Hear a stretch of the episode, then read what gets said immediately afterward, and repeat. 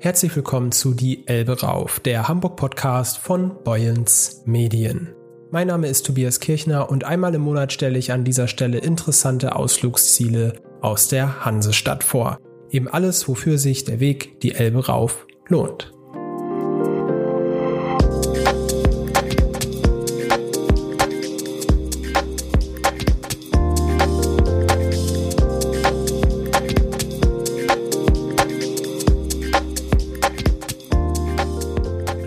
Heute machen wir einen Ausflug in das Miniaturwunderland. Jedes Jahr strömen mehr als eine Million Besucher aus der ganzen Welt zur riesigen Modellanlage in der Hamburger Speicherstadt. Zahlreiche Länder und Sehenswürdigkeiten baute das Team um die Gründerbrüder Frederik und Gerrit Braun seit der Eröffnung im Jahre 2001 nach. Irgendwann ging ihnen dann der Platz aus und es brauchte ein zweites Gebäude. Ich habe mit Niklas Weißleder vom Miniaturwunderland über die Faszination der Besucher, aktuelle Projekte und seine ganz persönlichen Lieblingsecken gesprochen. Ganz zu Beginn wollte ich wissen, was das Team mit dem neuen Platz angestellt hat. Dabei hat er mir verraten, welche besondere Rolle eine Modellbaufamilie aus Buenos Aires dabei spielte. Also wir haben ähm, in unserem Stammgebäude mit Monaco und der Provence so das letzte Fleckchen gefüllt, was wir an Platz hatten. Dann ähm, gab es die Möglichkeit, mit einem Sprung übers Fleet, übers Wasser ein weiteres Speichergebäude zu beziehen. Und damit hatten wir voller Glück ähm, viel neuen Raum und hatten die Möglichkeit weiterzubauen. Ursprünglich war da mal geplant, Großbritannien zu bauen, aber wie der Zufall so will, ähm, haben wir eine ähm, Modellbaufamilie aus Buenos Aires kennengelernt die war super. Wir haben uns ähm, sofort verstanden. Ähm, die, ähm, sie haben genau denselben ähm, Spirit, dieselbe Faszination für wirklich diesen Perfektionismus, die Liebe zum Detail und die Idee war schnell geboren, dass wir gemeinsam etwas, etwas entwickeln, etwas schaffen. Und da war es naheliegend, Südamerika zu bauen. Los ging es dann mit Rio de Janeiro als, ähm, als Metropole von Südamerika. Als Gegenstück folgte darauf dann ein sehr ländlicher Abschnitt mit Patagonien und der Antarktis. Die Drake-Passage zwischen den beiden Landschaften. Ähm, dort haben wir mit einer wahnsinnig komplexen Mechanik ähm, Wasser- und Wellengang dreidimensional dargestellt. Und nun geht's weiter mit Südamerika. Gerade bauen wir an der Atacama-Wüste in Chile, einen der trockensten Orte der Welt. Ähm, und anschließend an diesen ähm, Abschnitt wird dann der Regenwald. Ich muss jetzt zugeben, dass ich persönlich zum allerersten Mal im Miniaturwunderland war. Was mir dabei aufgefallen ist, wie detailverliebt die Macher an die Anlage herangehen. In jeder noch so kleinen Ecke finden sich Figuren und kleine Geschichten, die die Welt erzählt. Ich habe mich dabei gefragt, bei den ganzen Besuchern, die jeden Tag die Anlage besuchen, können doch gar nicht alle diese Details entdecken. Warum ist das Team trotzdem so detailverliebt? Wie du sagst, in jedem, in jedem Fleckchen Wunderland stecken, steckt Leben drin. Es stecken wirklich im hintersten Zipfel, wo vielleicht nie ein Besucher hinkommt, ist eine kleine Geschichte versteckt. Und ähm, selbst wenn es nur eine Person sieht, diese Person denkt sich, ach krass, die spinnen doch.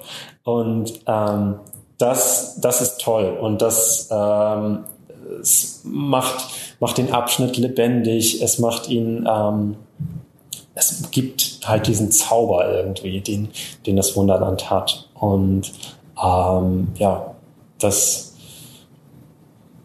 das gehört auf jeden Fall dazu. Und die Züge sind für viele Gäste wirklich schnell irgendwie Grundrauschen, ähm, nette Nebencharaktere, aber ähm, es sind letztlich dann diese versteckten Details, wo man sich denkt, ach krass, das habe ich hier entdeckt, ähm, das haben die gebaut. Und ähm, das sind dann die Highlights, die im Kopf bleiben.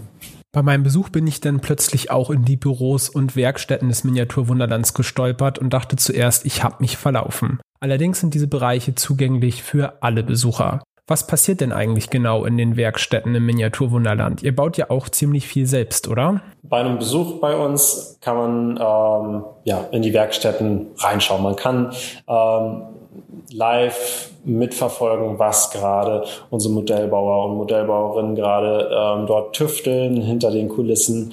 Und ähm, da haben wir zum Beispiel unsere äh, Modellbauer, die sich ja mehr auf ähm, Häuserbau konzentrieren. Mittlerweile werden viele Häuser erst einmal in 3D gezeichnet, werden dann auf ähm, die einzelnen Bauteile werden mit einer CNC-Fräse ähm, ja, übertragen und so entstehen viele Puzzleteile, die anschließend dann zusammengesetzt und koloriert werden. Ähm, andere schauen das oder andere arbeiten an wirklich ganz, ganz filigranen Figuren, die, die es so nicht zu kaufen gibt. Es gibt an die ähm, 300.000 Figuren im Wunderland. Viele davon gibt es so zu kaufen. Ähm, das muss man dazu sagen, aber ähm, einige, wenn es dann was, wirklich was ähm, Besonderes oder eine Persönlichkeit sein soll, die man nachbauen möchte, dann muss man da ähm, auch mal eine Figur entweder aus bestehenden Figuren neu zusammensetzen, neu zusammenkleben und kolorieren ähm, oder von Grund auf mit äh, Modelliermasse formen. Es gibt auch 3D-Druck, ähm, setzen wir ab und zu ähm, ein, aber ganz viel entsteht auch aus Handarbeit. Das Miniaturwunderland steht sicherlich für deutlich mehr als nur typische Modelleisenbahnromantik. Denn nicht nur Modelle und Häuser werden selbst gebaut, sondern auch technisch passiert so einiges in der Hamburger Speicherstadt. Der Nachbau des Hamburger Flughafens zum Beispiel nimmt eine große Fläche in der Anlage ein und ist nur mit komplexer Technik überhaupt möglich gewesen. Seit nunmehr als zehn Jahren arbeitet das Team an einer neuen technischen Errungenschaft, einer Formel-1-Strecke in Monaco. Was steckt dahinter? Also im Wunderland gibt es ja seit Beginn an fahrende Züge, fahrende Autos. Es kamen dann irgendwann die äh, Schiffe dazu in Skandinavien. Die Flugzeuge war ein Wahnsinnsprojekt. Der Flughafen Knuffing ähm, hat auch super viel ähm, Arbeit und Zeit gebraucht, um, um dort ähm, ja, einen ähm, laufenden Betrieb möglich zu machen.